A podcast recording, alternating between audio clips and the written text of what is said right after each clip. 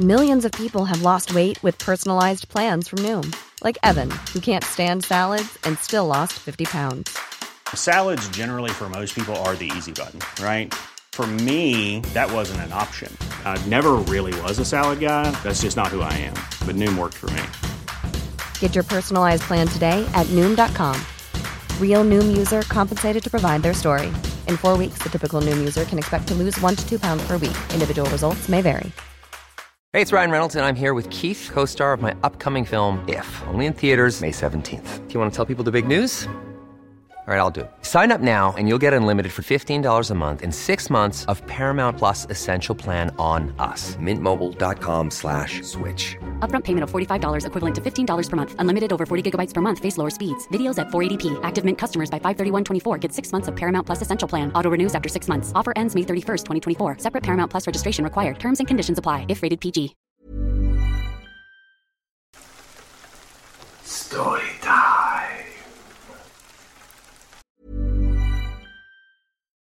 Life is full of what ifs. Some awesome, like what if AI could fold your laundry? And some, well, less awesome, like what if you have unexpected medical costs? United Healthcare can help get you covered with Health Protector Guard fixed indemnity insurance plans. They supplement your primary plan to help you manage out of pocket costs. No deductibles, no enrollment periods, and especially no more what ifs. Visit uh1.com to find the Health Protector Guard plan for you. When you're ready to pop the question, the last thing you want to do is second guess the ring. At Bluenile.com, you can design a one of a kind ring with the ease and convenience of shopping online. Choose your diamond and setting. When you find the one, you'll get it delivered right to your door. Go to Bluenile.com and use promo code LISTEN to get $50 off your purchase of $500 or more. That's code LISTEN at Bluenile.com for $50 off your purchase. Bluenile.com code LISTEN. Hey there, it's Michele Norris. I'm host of a podcast called Your Mama's Kitchen. When I travel, I'm usually looking for a way to find a taste of home when I'm not at home. And one of the things I love to do when I am at home is entertain. And Airbnb allows me to do that. When I was in California recently, I rented a house that had a great kitchen. And when we were sitting around the table, we're all thinking, we're in someone else's house. Someone could be in all of our homes as well. If you have a home, but you're not always at home, you have an Airbnb. Your home might be worth more than you think. Find out how much at airbnb.com/slash host. Burrow is a furniture company known for timeless design and thoughtful construction and free shipping, and that extends to their outdoor collection. Their outdoor furniture is built to withstand the elements, featuring rust-proof stainless steel hardware, weather-ready teak, and quick-dry foam cushions. For Memorial Day, get 15% off your Burrow purchase at burrow.com slash ACAST and up to 25% off outdoor. That's up to 25% off outdoor furniture at burrow.com slash ACAST.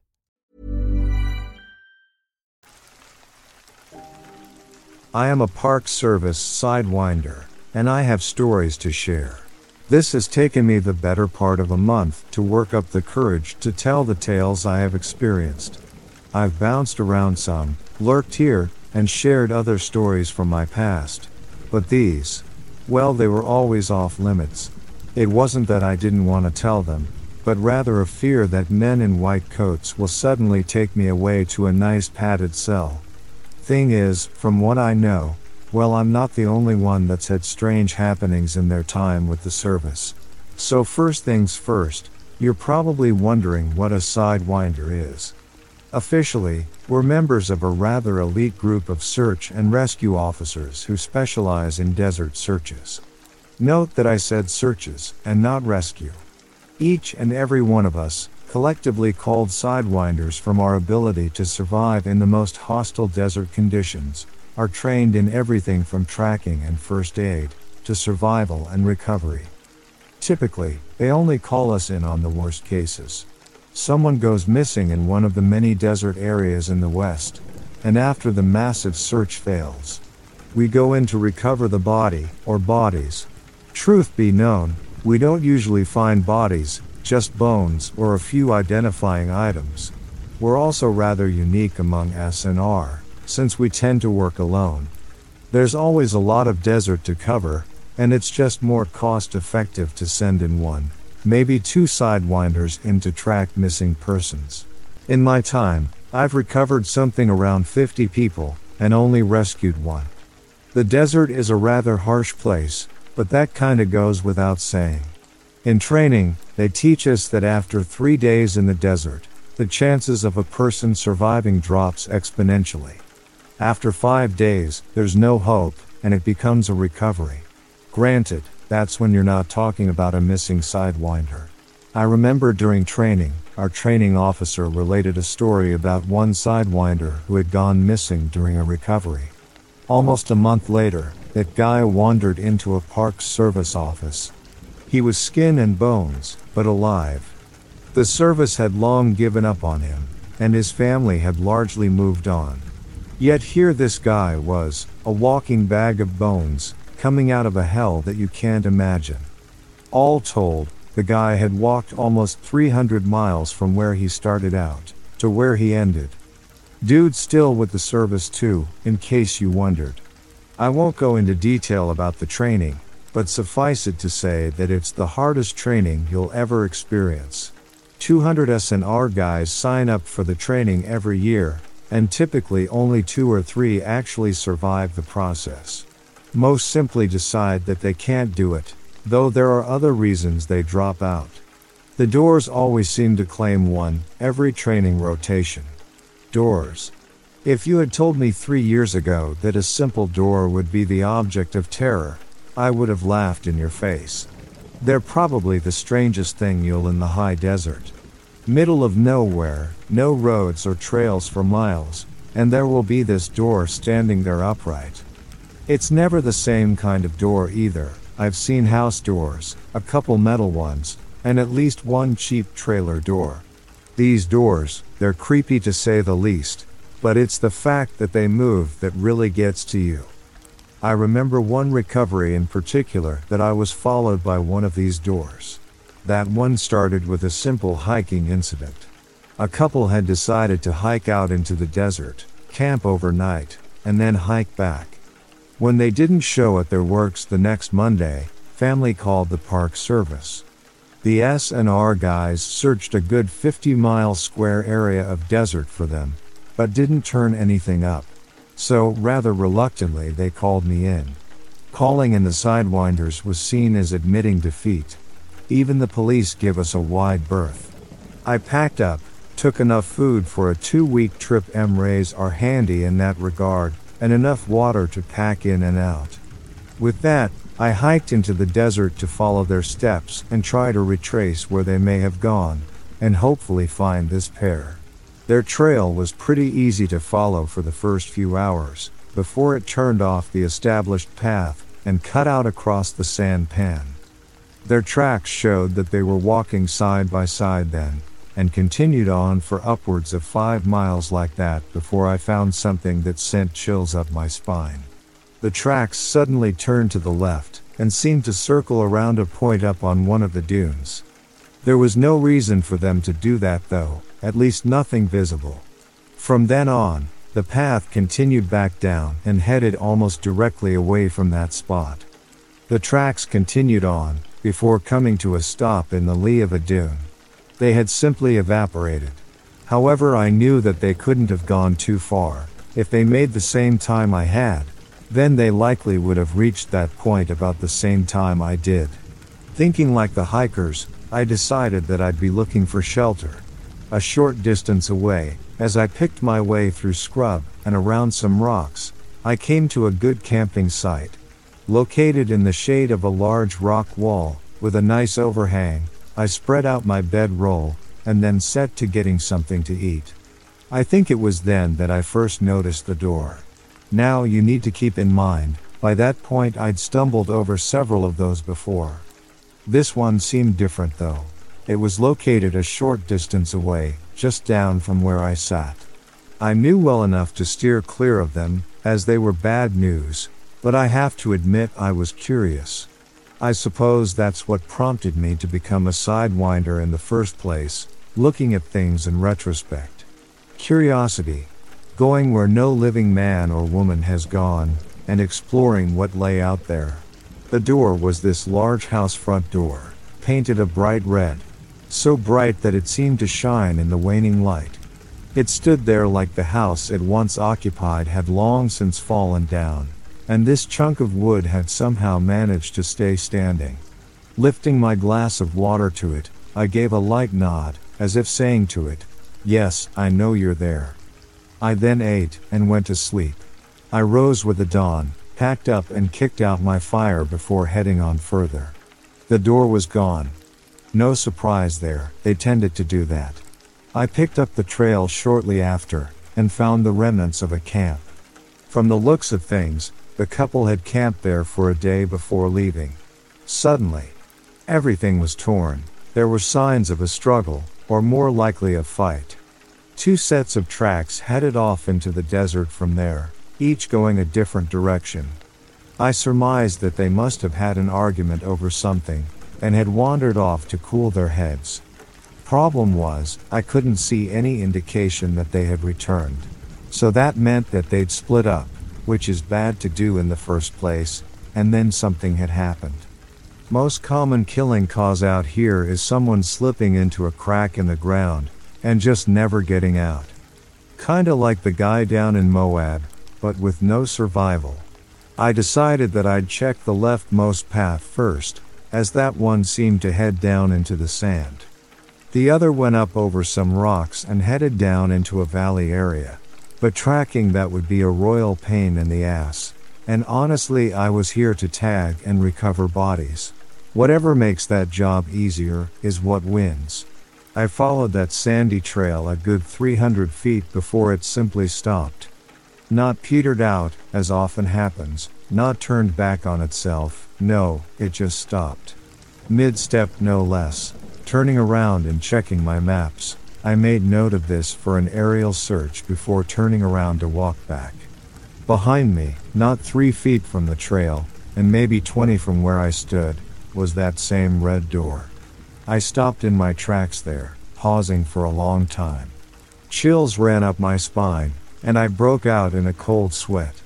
I probably stood there a good 10 minutes before I mustered up the courage to walk back the way I had came. I didn't even shoot a glance at the door then, opting to ignore it from that point forward. Leaving it in my wake, I continued on to follow the second track. That one continued deeper in the desert, and seemed to be heading in a particular direction. As if the person leaving it had known where they were going. Sadly, nothing lay in that direction, at least not for a good hundred miles of hard scrub. Well, let me rephrase that. Nothing worth finding. There was that damn door. I'd see it every now and then, usually off the trail a short distance, sometimes even hidden up at the top of a bluff, that there was no way for it to be put up there in the first place. Always following me, always beckoning me closer. In the end, after a good week out on the search, I called it quits. I hiked back out, providing the S&R guys with the evidence I had found, and suggesting that they just write it off. The desert had claimed two more, or maybe the doors had. It would be a good year and a half further on before there would be some closure to that story. While on a fire patrol outside Vegas, a park ranger saw smoke rising off in the distance. Driving that way, he eventually came to the source of the smoke.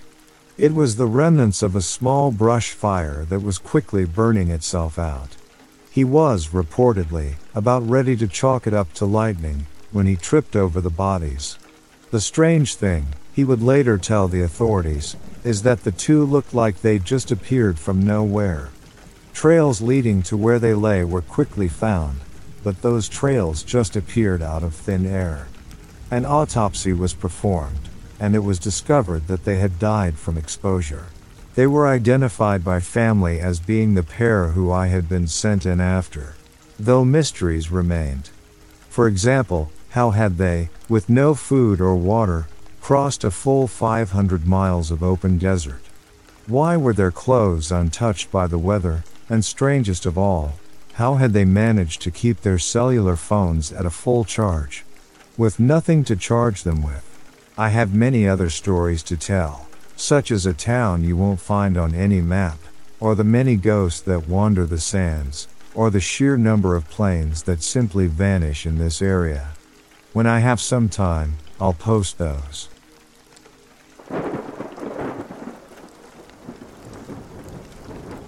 Born and raised in Australia, I had been a ranger in the Northern Territory for almost two years. The job of a park ranger here is very different from what people out there might think. We're not worrying and talking about the same little cute red coated individual who keeps an eye out for litter bugs, or makes sure that people don't leave their garbage behind. We actually get off our butts and go into the woods, making sure nobody gets lost, hurt, or eaten by any of the dangerous animals indigenous to this area of the world. I've seen my fair share of Australian wildlife on the job, so I know from experience when something is not right about an animal encounter. It was a very hot summer night back in 2004, while patrolling the Kakadu National Park, that I first encountered the Burrunjor. For those who are out of the loop, this is what it looked like. I had just finished patrolling around one particular area, and was getting ready to head back to my car, so I could drive to the next one. I heard a noise in the distance. At first, it started off as just little bits of noise, but the sound grew tremendously. So I finally took a look over my shoulder and saw this a huge bipedal animal about 20 feet in length, slowly walking through the brush with its high set tail swinging back and forth like a metronome. It had small nubby claws on its front legs, and its front quarters were covered in dark red feathers merging down into black downy ones toward the end of its body. I thought to myself, Dear God, what am I looking at? This animal looked like a living dinosaur from all the cryptozoology books I've ever read. The sighting did not last long, however, it quickly moved past me, and its tail was the last thing I saw going off into the bush. It left me in a state of shock for a long time after. I then did some research online to see if anybody else had reported seeing anything similar. Only a few other stories have resurfaced about a similar animal being spotted by others here in Australia. Additionally, earlier Aboriginal accounts suggest that it is a reptilian animal of some kind, although I'm not exactly sure what it is. It looked prehistoric, that's for sure.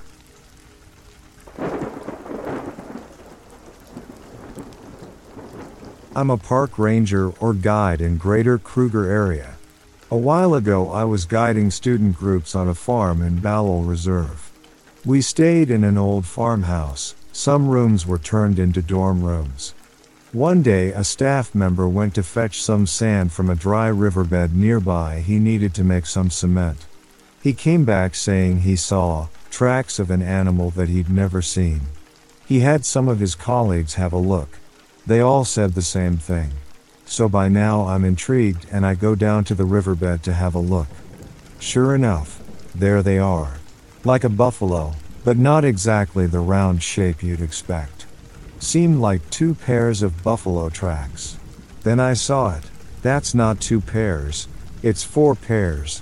Of an animal walking upright. Goosebumps all over. Hair on my neck standing straight up. I called the warden. He came with his new sniffer dog. That dog went to work, but it was obvious those strange animals knew we were on them. Out the reserve, over the railway line, back in the reserve, then again onto another farm, all the way to the horse stables at the edge of Hoedspruit town. That's where we caught the last one, hiding in the stables. But there were four in total. The one we got first broke a leg when jumping over the fence of the reserve. Two others try to hide under the railway line. Later, we also found the rifle, which they had thrown away while running, a 308 with a silencer. We also found bullets and a panga. Now we could charge them with something else than trespassing. They didn't make a victim that time, but they are successful regularly. All our anti-poaching efforts are like mopping with a running tap. I think our rhino are on the way out. We try to fight the symptoms, but cannot fight the cause. And no one seems to care on the whole planet. For just a few species lion, rhino, elephant, Pangolin no one puts political pressure on any country in the Far East.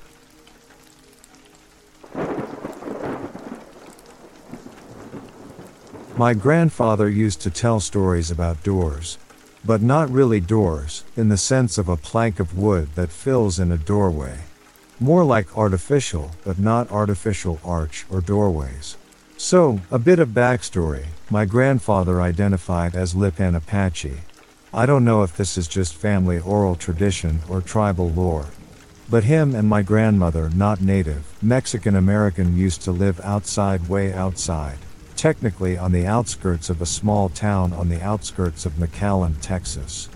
Their property was on the biggest hill in the middle of an old, very old garbage dump. El Monte had already reclaimed it by the time I came along. The property had one tiny trailer home, no running water, a bath shed, and an outhouse. Growing up, my cousins and I had the option of exploring the wild area of the property. It was a desert Y area, but more of a really dry grassland with more cactus than is really necessary. My grandfather used to warn us to stay away from doorways. Being like six, he knew he had to break it down for me and my other younger cousins. So he broke it down as If you see a branch leaning against a tree, that's a doorway, don't pass through it.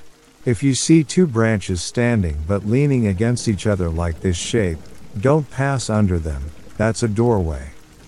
I can't say that we easily let it go, but our Yulo was never afraid of anything.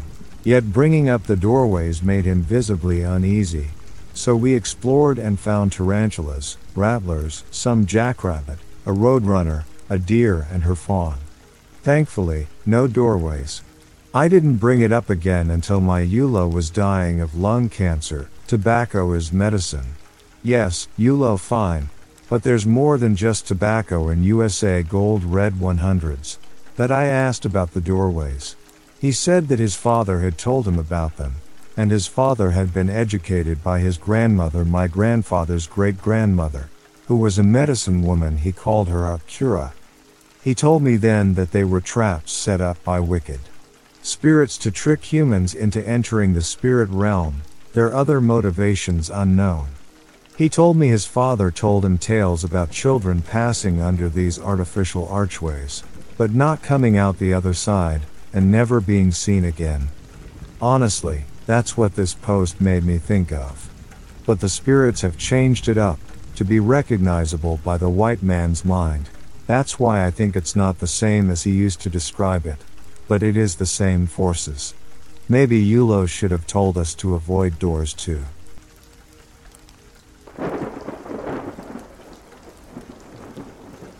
When I was a teen back in the early 2000s, I had a great fascination with werewolves.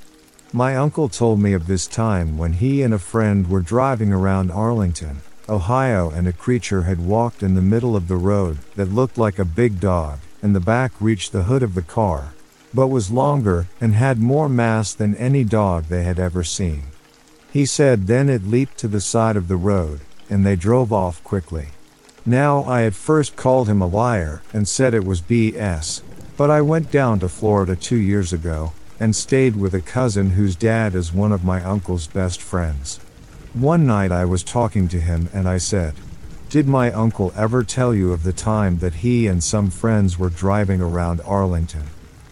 This is where he interrupted me instantly and said a werewolf jumped out in front of the car.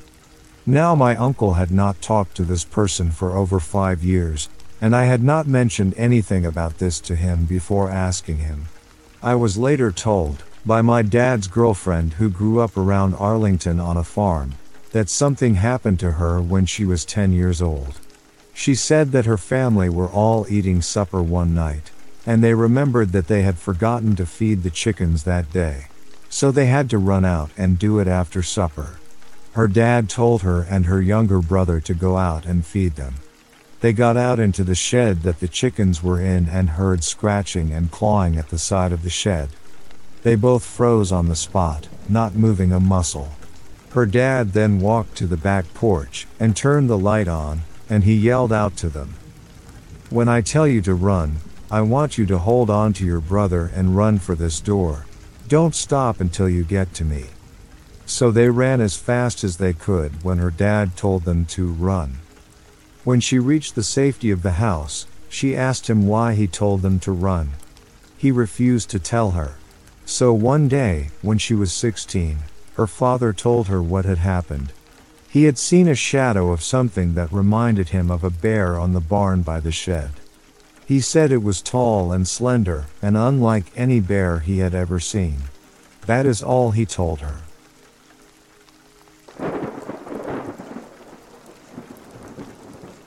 This happened in West Virginia about 10 years ago.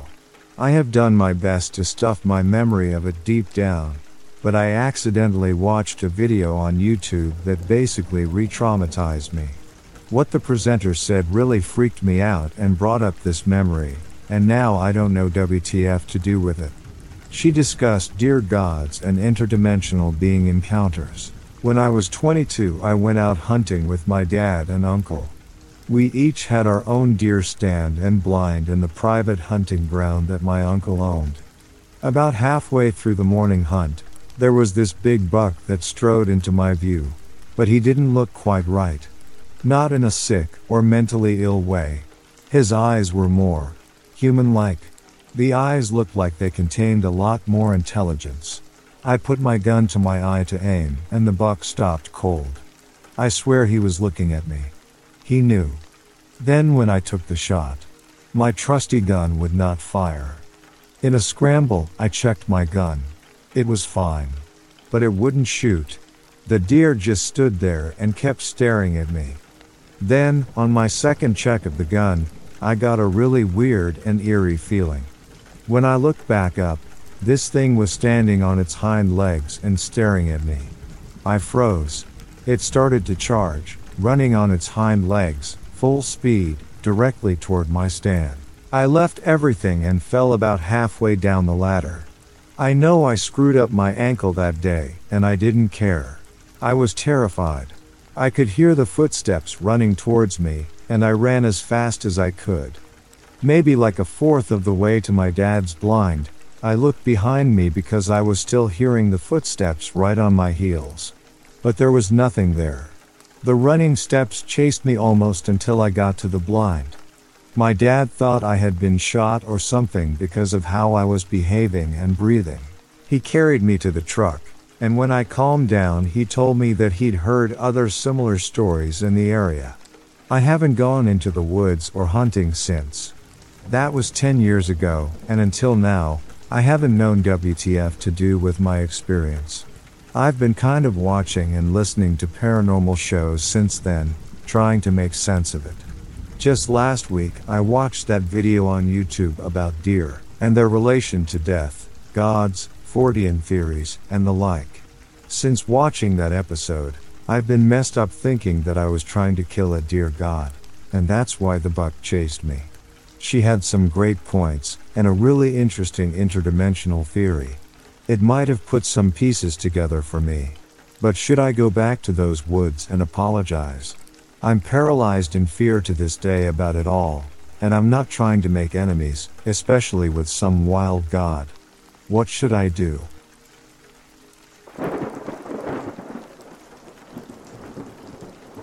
I live in the greater Baltimore area of Maryland, in a wooded area of Catonsville. I have experienced multiple phenomena that I cannot explain. These things I can only describe as cryptids. The creature that I saw was large and had wings. It was very late on a summer night, and I was 20 or so. I had just gotten into an argument with my girlfriend, and was sitting on my porch smoking a cigarette. In front of my porch was my short driveway that led to the street. This is a newer neighborhood and fairly well lit. I saw what can only be described as the silhouette of a large winged creature. The wingspan was at least six feet wide, if not more. No torso, no wings in the true sense. It was almost like a shadow of a large crane's skeleton. I know that doesn't make sense, but that is how it appeared to me. The wings were but a thin projection like the bones of a bird's wings. There was no skin flap like in bats or feathers like a bird. The rest of the body was similar more like the suggestion of a body in this shadow form. The way it moved was truly terrifying to me. There was an otherworldliness to how it moved. I am an avid outdoorsman. I have seen cranes, geese, swans, hawks, etc. Hundreds of times during hikes and camping trips. I have never seen an animal move in this way. It glided with a grace, a timelessness even, that I don't think a physical animal could manage. I was horrified. I ran down my driveway. It had flown directly overhead towards the street, but I did not see it again. I called my girlfriend crying. I was absolutely terrified.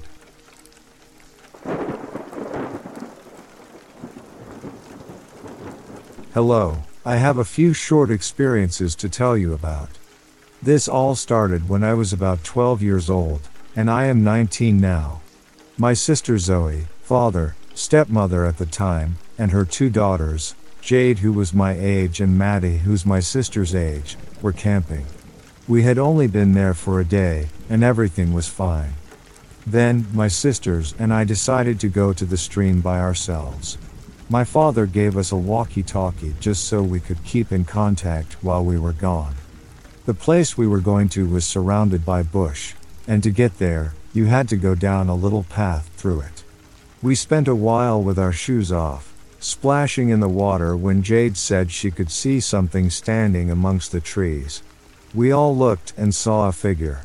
It was black, but you could tell it was the shape of a man, and you couldn't see the face. We stared for a few seconds, and then it disappeared. We forgot about it and kept playing in the water, but I felt a little uneasy. A while later, we all looked back wanting to know if it was still there, and it was. Everything was silent. I could hardly hear the rapids in the little stream. We stopped looking after about 20 minutes, and we headed back to the campsite. The forest and all the noise around us were dead silent. My sisters lingered behind, and I was about 20 meters ahead of them, but we couldn't see each other. I heard a twig snap behind me, and I turned to look, assuming that they had caught up to me. No, I turned to see the tall, dark black figure literally a foot behind me. So, I started running, the whole time feeling it close behind me. I ran as fast as I could until I was out in the open campground, and it was gone. My sisters came out not long after I did, and I told them what had happened. I asked, but none of them had seen it behind me, and they were too far behind anyway since the path was windy, so they were around a corner from me most of the time. Throughout our camping trip, we didn't see it around as much, but occasionally, we would just see this figure standing there, watching us. Fast forward a couple of years, and we went back there with my father's new girlfriend and her daughter Stella. I can't quite recall this trip as much, but I know for a fact that Stella saw it too.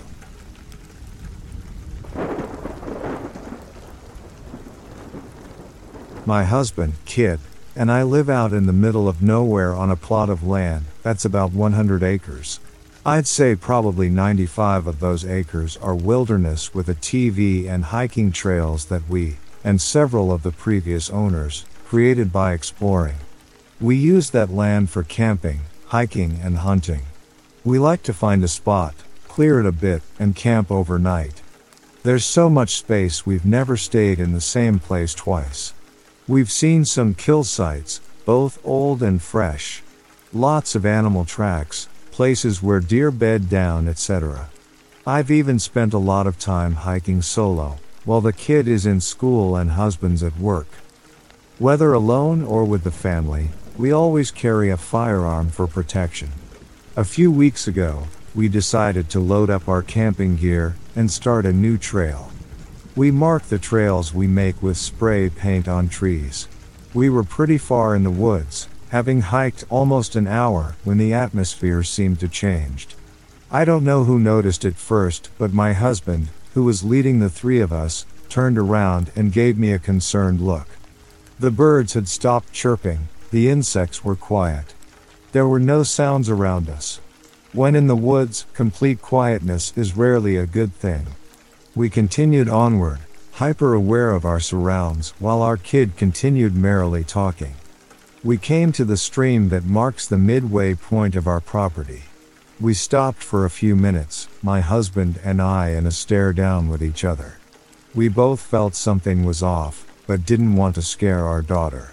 I finally broke the silence and said I suddenly didn't feel good, and that we should go home. My husband nodded in agreement while our daughter voiced her protest. Too bad, kiddo. We turned around and started back. After going a few hundred yards, still in silent wilderness, I looked to my right and saw a person crouched down in a ghillie suit about 150 feet off our trail. I'm positive they saw that I noticed them, but they never moved.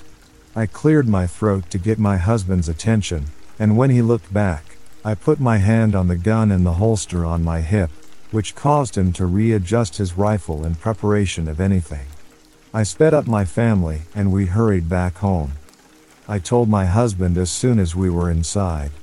We decided to call the police and report the trespasser. Filed a report and was told to call again if we saw anyone.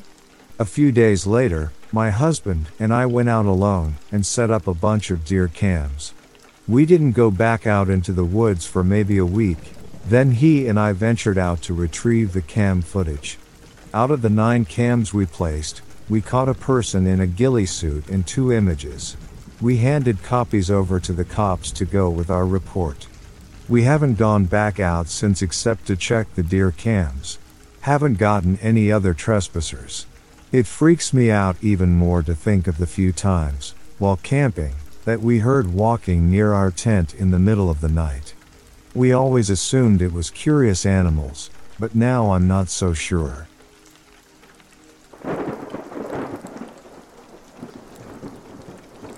Hiking way off trail in the Tetons, stopped for a breather, and then heard the sounds of something big. Walking through the fallen leaves, crash crash, like clearly footfalls, sounded like something heavy, elk, or grizzly size. I could hear branches snapping when it stepped on fallen branches. But the thing was, I couldn't see it.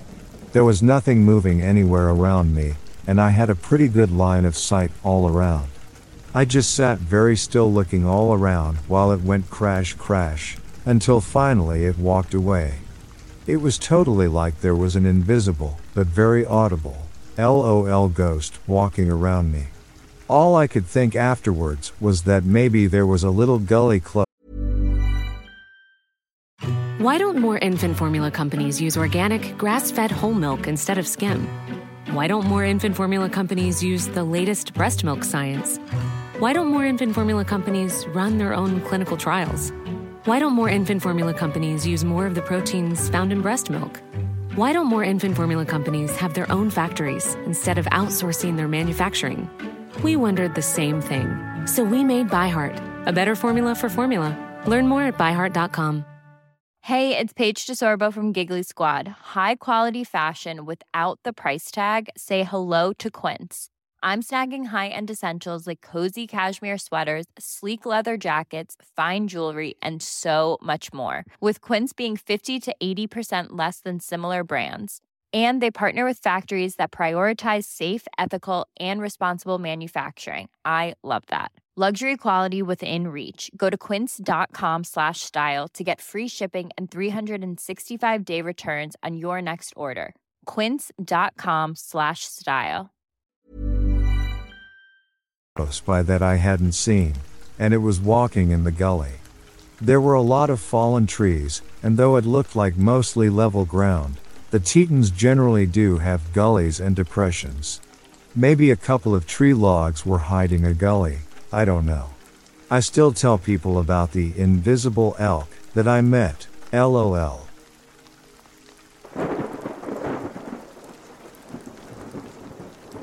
I was 13 years of age approximately, sometime during 2003.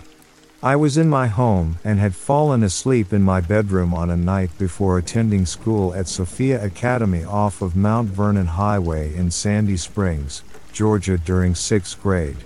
I woke up when my alarm went off as usual and began to get into the shower as normal. I was pensive in thought, and had a hard time remembering my sleep as I was entering the shower. I stepped in and started showering and noticed a rough feeling underneath my left foot as I was washing my feet. I noticed a symmetrical pattern of dot shaped puncture marks and a perfect circle similar to a picture I noticed online. At that moment, I instantly had flashbacks of what just occurred to me while I was asleep. At that point, I realized everything that happened to me included a violation of my personal space and a seemingly near death experience. The marking under my foot was an indicator a sample of my blood may have been taken by these beings when I was awoken. There was a sharp stinging sensation right under my foot that woke me up. My vision was very blurry initially as I began to open my eyes and sit up to feel what it was that hurt my foot. As I was opening my eyes, I sat up on what appeared to be a large aluminum table to four large gray reptilian beings 7 9 feet tall standing by the edge of the table by my feet. As I sat up, I noticed all of their eyes began to open wider, and their mouths began to open up and let out a horrifying sound. There was an extremely high pitched shrieking sound, and they threw their hands up in the air, and were flailing backwards away from me, as if they were going to fall over. I then got extremely tired and couldn't sit up very well, so laid back down on the table to turn my head to the left. I remember just turning my head and praying to God, saying, God help me. Lord Jesus help me because I was terrified and didn't want those beings any closer to me, and was afraid of getting devoured and or ripped apart. I just turned my head as I lay down and prayed to God to protect me and ask him to ransom me from this stressful situation. As I lay back down, I do not recall ever getting back up or waking back up until I found my alarm going off and started getting ready for school. It was right after I woke up and I was in the shower that I noticed what had happened to me.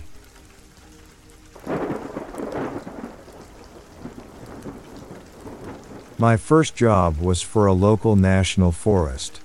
I would go out and clean trails, mow, paint buildings, outdoorsy stuff. We had several campsites that we had to check and make sure the trash was cleared, the bathrooms were clean, and people weren't making drugs. We had one park that had a reputation as a meeting area for gay men, small town Ohio in the 90s, early 2000s. Well, one day we have to go and check out the site, and it was my turn for trash duty. I get out, take one bag to the truck, and go to check the picnic area, and I see two men having sex. My 15 year old brain exploded. They took off running, and so did I. I just noped right out of there and told my coworkers the trash was empty.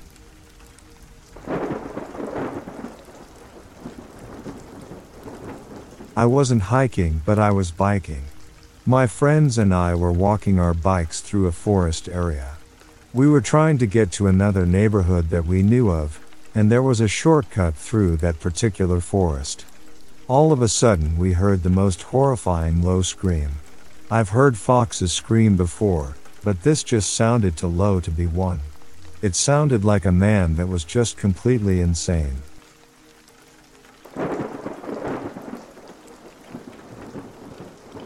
The first time I ever went camping with my kids, it was at a Girl Scout camp in southern Michigan about five years ago. We, the Cub Scout troop, were all camped in this flat clearing, on top of a hill overlooking the lake. To get to the bathrooms, you had to walk down this big hill through the forest, and up another hill. I woke up at about 3 4 a.m. and had to pee really bad. I wasn't comfortable enough with the group yet to just go close ish to the tent, so I decided to walk to the bathrooms. I was already nervous about the whole thing, but I was going to be a grown up and just do it.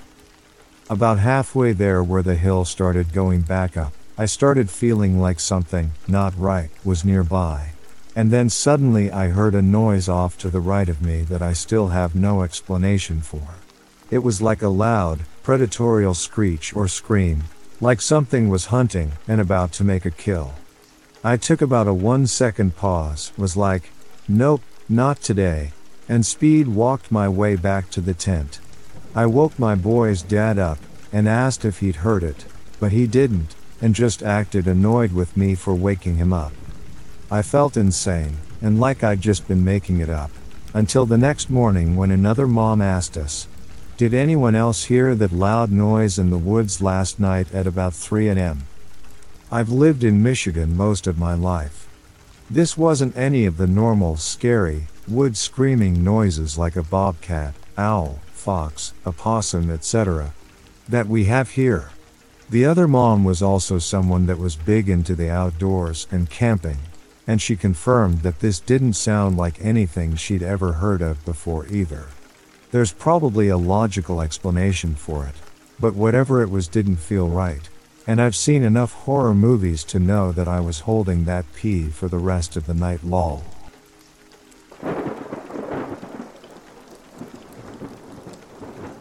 In the early 70s, my father owned a 42 foot yacht for business.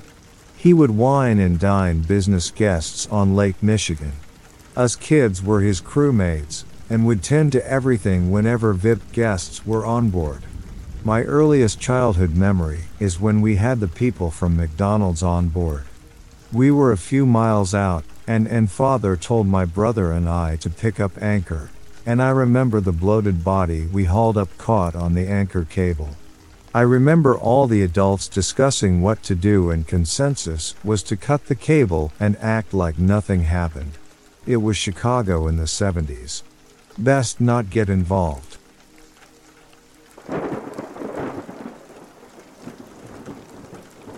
I was at Boy Scout camp when younger. The land the camp is on is former Native American grounds. We were hiking and came across an Indian burial ground. I was very young and my friends and I had no clue what we had stumbled upon because, 1. There was no uniformity to the placement of grave markers like a standard cemetery too. It was the literal middle of the woods surrounded by trees, and not near anything for over a mile. 3. The markers looked like old box TVS the kinds from the 80s and 90s. They didn't register as grave markers for a while to our brains. As I said, my friends and I were young and dumb 12 or 13, and several of my friends played on them, such as jumping from on top of one to another. I think another guy stopped to pee on one. After a few minutes, a weird feeling hit all of us that were there at once. It was like we had become overcome with dread, fear, and fright. It was like someone whispered into our brains to make us understand without words where we were and what we were doing all at once. We all looked at each other and ran through the woods back the way we came. It's probably just paranoia, but I felt like something followed us back through the woods that day to make sure we were gone.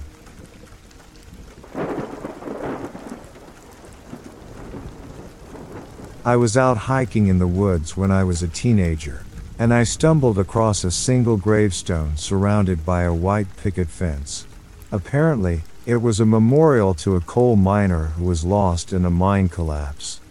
The man and two others were trapped after the mine collapsed after several days. Rescuers managed to get provisions to the two via a borehole, which kept them alive down there for two weeks until they could be rescued by pulling them up through a tiny hole using a harness.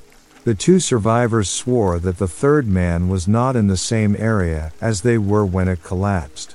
But rumors of them having cannibalized the third man followed them for the rest of their lives. If you are interested in reading more, look up the Sheppton mine disaster.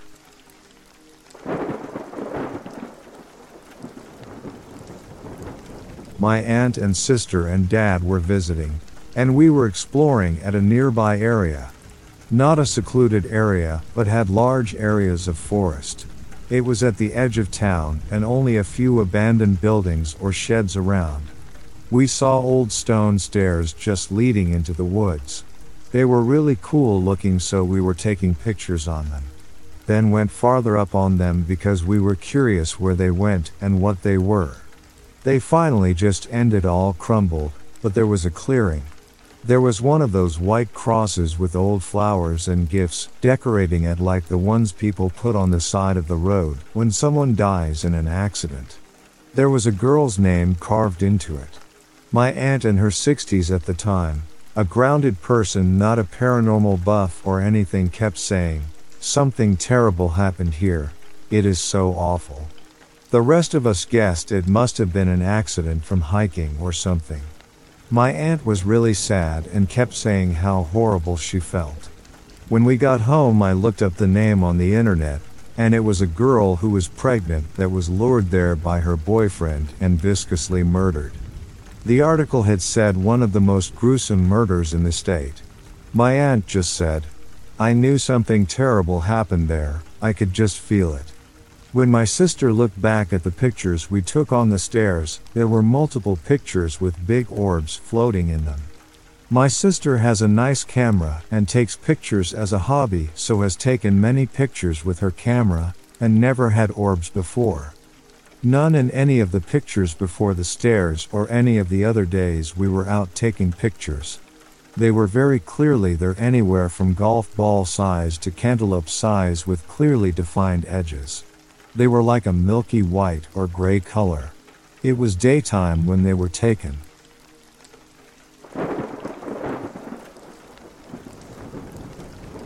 Lived in southeast Michigan until I was 17. I frequently stayed with an aunt, who lived a few blocks away from a filthy river beneath some old train tracks. All of the local kids hung out there occasionally, but mainly preteens or early high school kids to do drugs, hook up, or practice shitty graffiti. There were also homeless people on occasion, but it became less common with so many kids using the area for themselves. Kids reported cars following them to the area, or sitting in a nearby parking lot and watching them.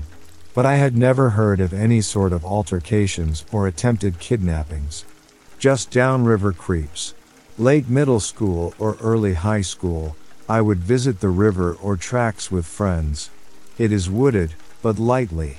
The woods are filled with steep hills, so generally people did not venture into them. You could cut through the woods to get onto the train tracks or bridge, but it was a pain in the ass, or most people opted to walk to the tracks via the street. Anyway, I was with two friends, trudging through the woods, so that we could hang out on the tracks or bridge, rather than by the water. I noticed a black plastic bag hanging from a branch on a tree. It had been tied closed. We just couldn't help ourselves and wanted to know what could be inside. We took two sticks to remove the bag from the tree. It was very light. We used the sticks to tear a hole in the bag, then stretched or pulled it open. We found a pair of boys or youth underwear. They were a plain gray or black, but too small to be men's covered in a dry, rust colored substance. Whatever it was, we assumed blood, was all over the underwear. I don't remember any scent, but I recall how the underwear seemed so stiff from the blood. We were able to remove the underwear from the bag, and also found a small pocket knife, which also had the same substance on it, but was mostly clean. It freaked the three of us out, of course. We were so spooked by this that we immediately decided it was time to leave once we fully processed what we were seeing. We left the bag, underwear, and knife on the ground in the woods and went home.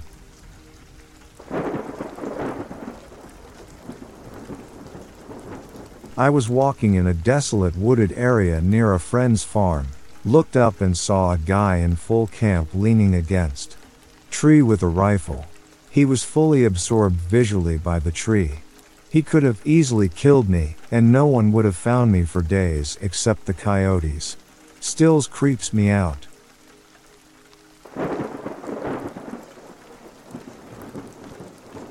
On a pretty isolated island in a man made lake in Georgia, about a mile long and roughly 200 300 feet wide, and completely covered in woods, I was walking around exploring when I fell into a hole in the earth that was completely invisible to the naked eye beneath layers of dry leaves.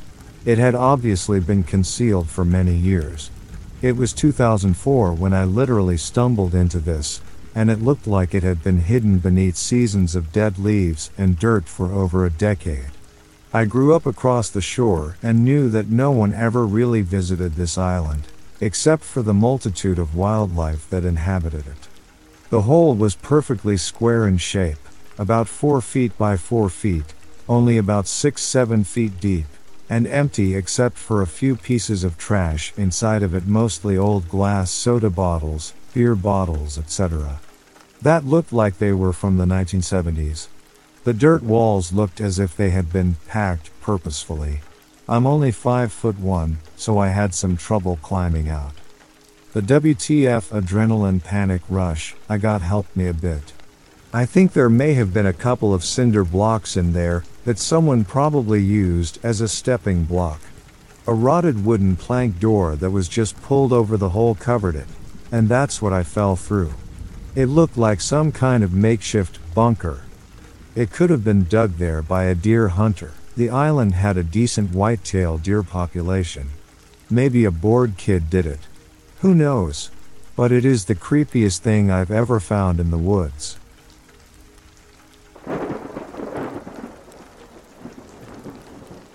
Bought two kids' bed frames off Craigslist.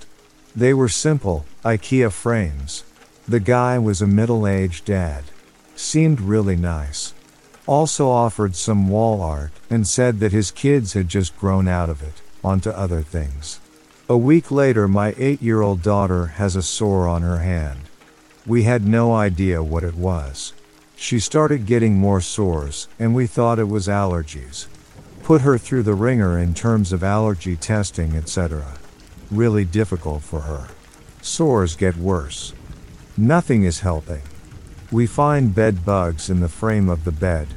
They had infested her room. Guy sold us bed bug infested bed frames. Also threw in bed bug infested wall art for good measure. Thanks.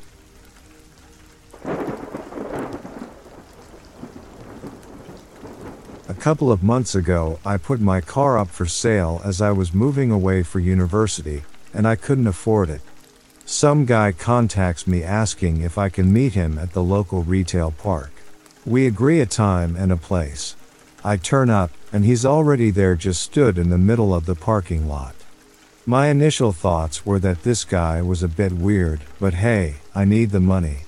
I start showing him around the car when he stops me and says, It's fine, don't worry. This took me back a bit, but whatever. He then agrees on the price without negotiating at all, which I was pretty happy with. He starts telling me how he's buying it for his daughter or some shit. But surely you'd want to make sure the car was in decent condition if you were buying someone a car. So I take the money and count it up, and it's all there. Then it gets even more strange. I get the paperwork out to sign the car over to him, and the guy tells me to fill in his details for him. So obviously this is pretty odd, so I ask him his name and how it's spelt. To which he pulls a credit card out of his pocket and says, That's me. I take the money straight to the bank on the retail park and put it in my account, and it was fine. All real money, no fake bills. Here's the really weird part. I drove past the retail park about a month afterwards, and the car's still there in the exact spot I parked it in.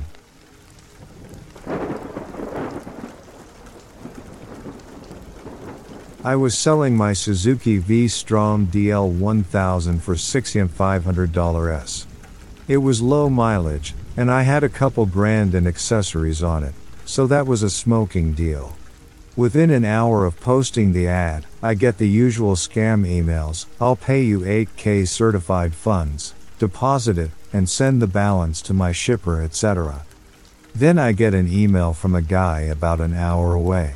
He calls me and asks if I'll take three grand. Nope. Day later. How about four? F right off, thanks. Still later. Okay, he says, I'll go no higher than $5,000 S. Still no. Couple days later, I get a serious buyer who pays the full price, shows up with cash, we do the deal, both happy. So now the bike is sold, title signed over, and the first guy shows up at my house. Keep in mind, I lived in a small, rural NH town, and I have no idea how he found me. He just pulled into my property. I see his car coming up the 75 yard driveway, So I put my CCW under my shirt and go out on the porch. He says, I'm Jimmy. We spoke the other day, and I'm here to pick up the Suzuki. I've got cash. I tell him it's sold, and he goes bananas. We had a deal. No, we did not, so please leave. I walked back into my house and locked the door. But he stood there for 10 minutes screaming, until I yelled through the window that I was calling the cops. People are weird.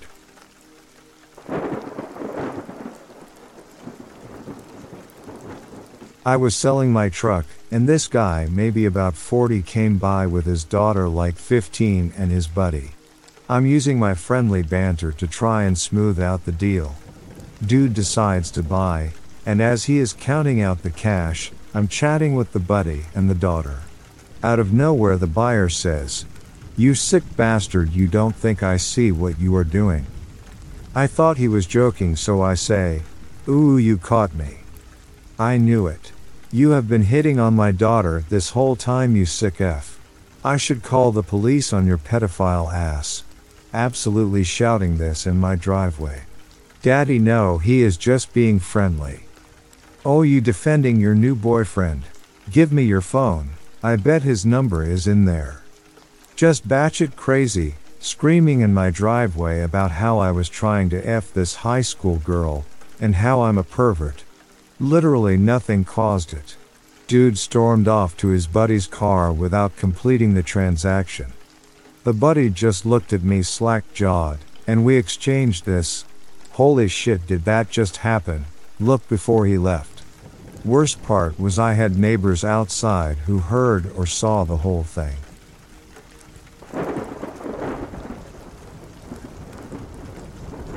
Sold my couch on Craigslist. Nice dark leather couch in great shape. It was just taking up too much space in my place. Anyways, a guy offers me 250 for it, and I agreed. I get to his house with the couch, and it's a nice house. I'm talking 1 2 million is my guesstimate in around a city where you can get a very decent 3 bed 2 bath home for 170k. I pull up and the guy walks out. Big huge black guy ripped to the tits. He pays me 300 cash, which I thanked him for. We carry it into his sort of garage looking thing, except it these automated glass door things on them that were open. He offers me a drink and points to this full side by side open glass cooler that's six feet tall, full of maybe 50 different kinds of beers, lots of wines, a bunch of liquor, etc. I'd normally say no, but he has Rogue Dead Guy Ale $3 beer at a discount alcohol retailer, and I really like it so I take one, and he has a lot of cool shit. We start bullshitting about sports and video games, straight up says, Hey, can I suck your D? Caught me really off guard. Keep in mind this guy is huge, like I'm not just worried about him messing me, I'm worried about him using me as a condom to F something bigger than me. I'm just like, nah, I'm okay, I gotta get going. Come on, man, let me suck that D. I'll make it an even 500 hundred for the couch. He sucked me off, paid me, then asked me to leave.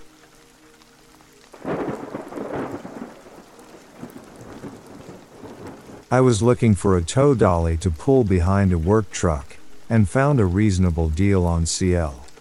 The lady says, I won't be there, but my sister will be, you can go tomorrow afternoon. I drive an hour up to Bum F, Wisconsin, meet the sister, approve of the tow dolly, and get my business checkbook out.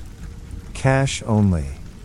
I'm sorry, ma'am, your sister said nothing about that. I don't have cash with me. This is a business check, and I'd be happy to call my bank with you right now so you can verify funds. Cash only. Go into town and go to the bank. Ma'am, the bank in town isn't my bank, they won't cash my check. Cash only. I don't know what scam you're pulling. Have you ever even used Craigslist? Do you think you could get your sister on the line? Pay up or GTFO. As I walked back to my truck shaking my head, I muttered, Unbelievable. What the F did you say to me? So I drive into town, where a buddy lives, and tell him the story. The seller calls me, apologizes profusely, and asks if I can wait two hours till she can get there. I acquiesce. I get there, and the seller takes me back to hook the dolly up and take payment, when a redneck ex biker with a mullet materializes with a gun demanding to know what the F I said to his wife earlier. I hightailed the F out of there very quickly. The seller was yelling her apologies as I drove away. I made note of their Confederate flag as I pulled out the driveway and reassessed my Craigslist purchasing habits.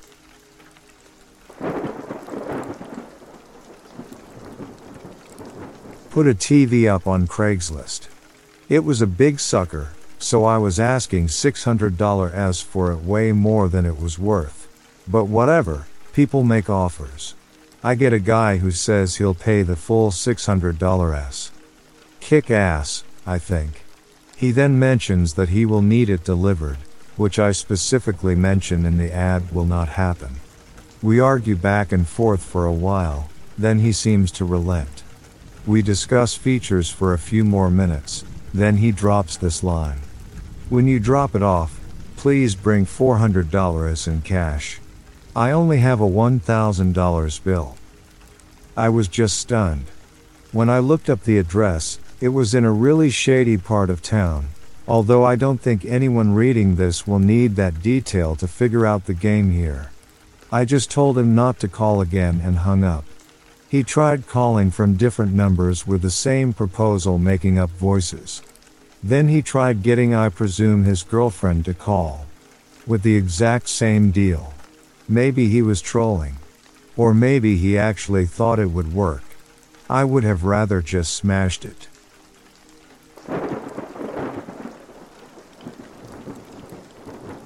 Not one horrible event, but a series of unfortunate events. I was living in a house with two other roommates.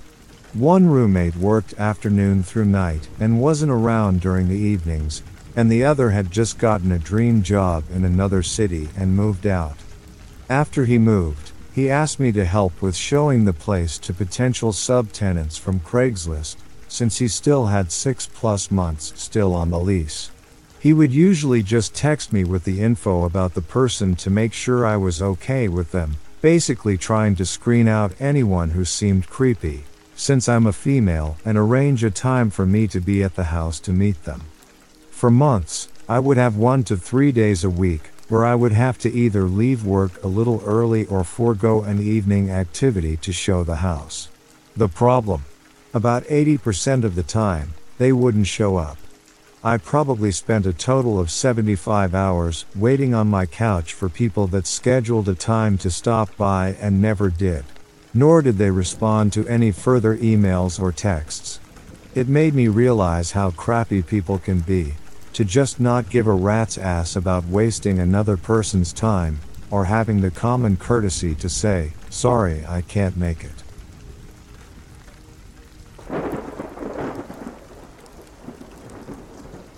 Posted my car for sale on Craigslist. Got a call, decides he isn't interested. Whatever, no big deal. 2 a.m. I get a call from the same dude, and for some stupid reason I answer. He's just saying, I'm so sorry over and over, and when I'm like, what? I realize he's jerking the gherkin on the phone. Hung up. Called me three more times after that until I finally changed my number.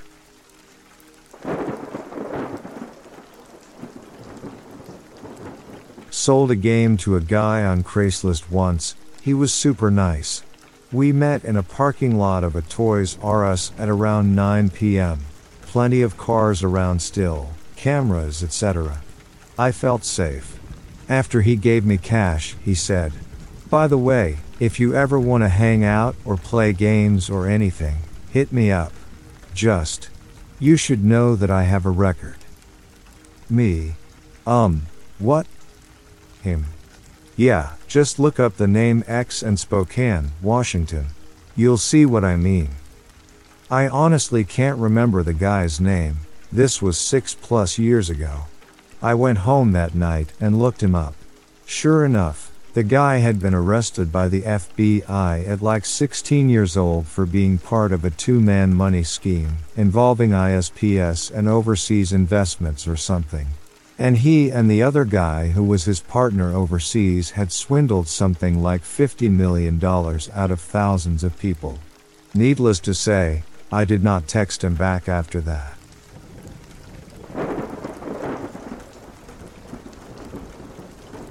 Late to the party, but I'll give my near death experience with Craigslist here anyways. Back in high school, I was selling some stuff on Craigslist. This guy hits me up looking to buy, and the date he wanted to meet up didn't work with my work schedule, so I told him I could later that week. Fast forward a couple of days, I get off work, and as soon as I'm off work, I get a call from a blocked number, which typically means police enforcement in my mind. I answer, and they say, Hi. This is the Kansas City Police Department, and we noticed you had communication with X, I don't remember his name. What is your relationship to him, and how do you know him? I answered saying, I don't know X, but I do believe that might have been a guy I was trying to do a Craigslist deal with. They respond saying, Thank you, that is all. At the time it didn't really hit me, but after work I went over to a friend's house for dinner. As I walk in, my friend's mom is watching the news, and she exclaims, did you hear what happened? They found a girl murdered. Believed by a river. Minutes later on the screen, the news report states the police have found the primary suspect of the murder to be the male X and is currently in police custody. Not long later, the man was found guilty. I literally could have been that poor girl, but I am really thankful to this day that it wasn't me. Really scary stuff.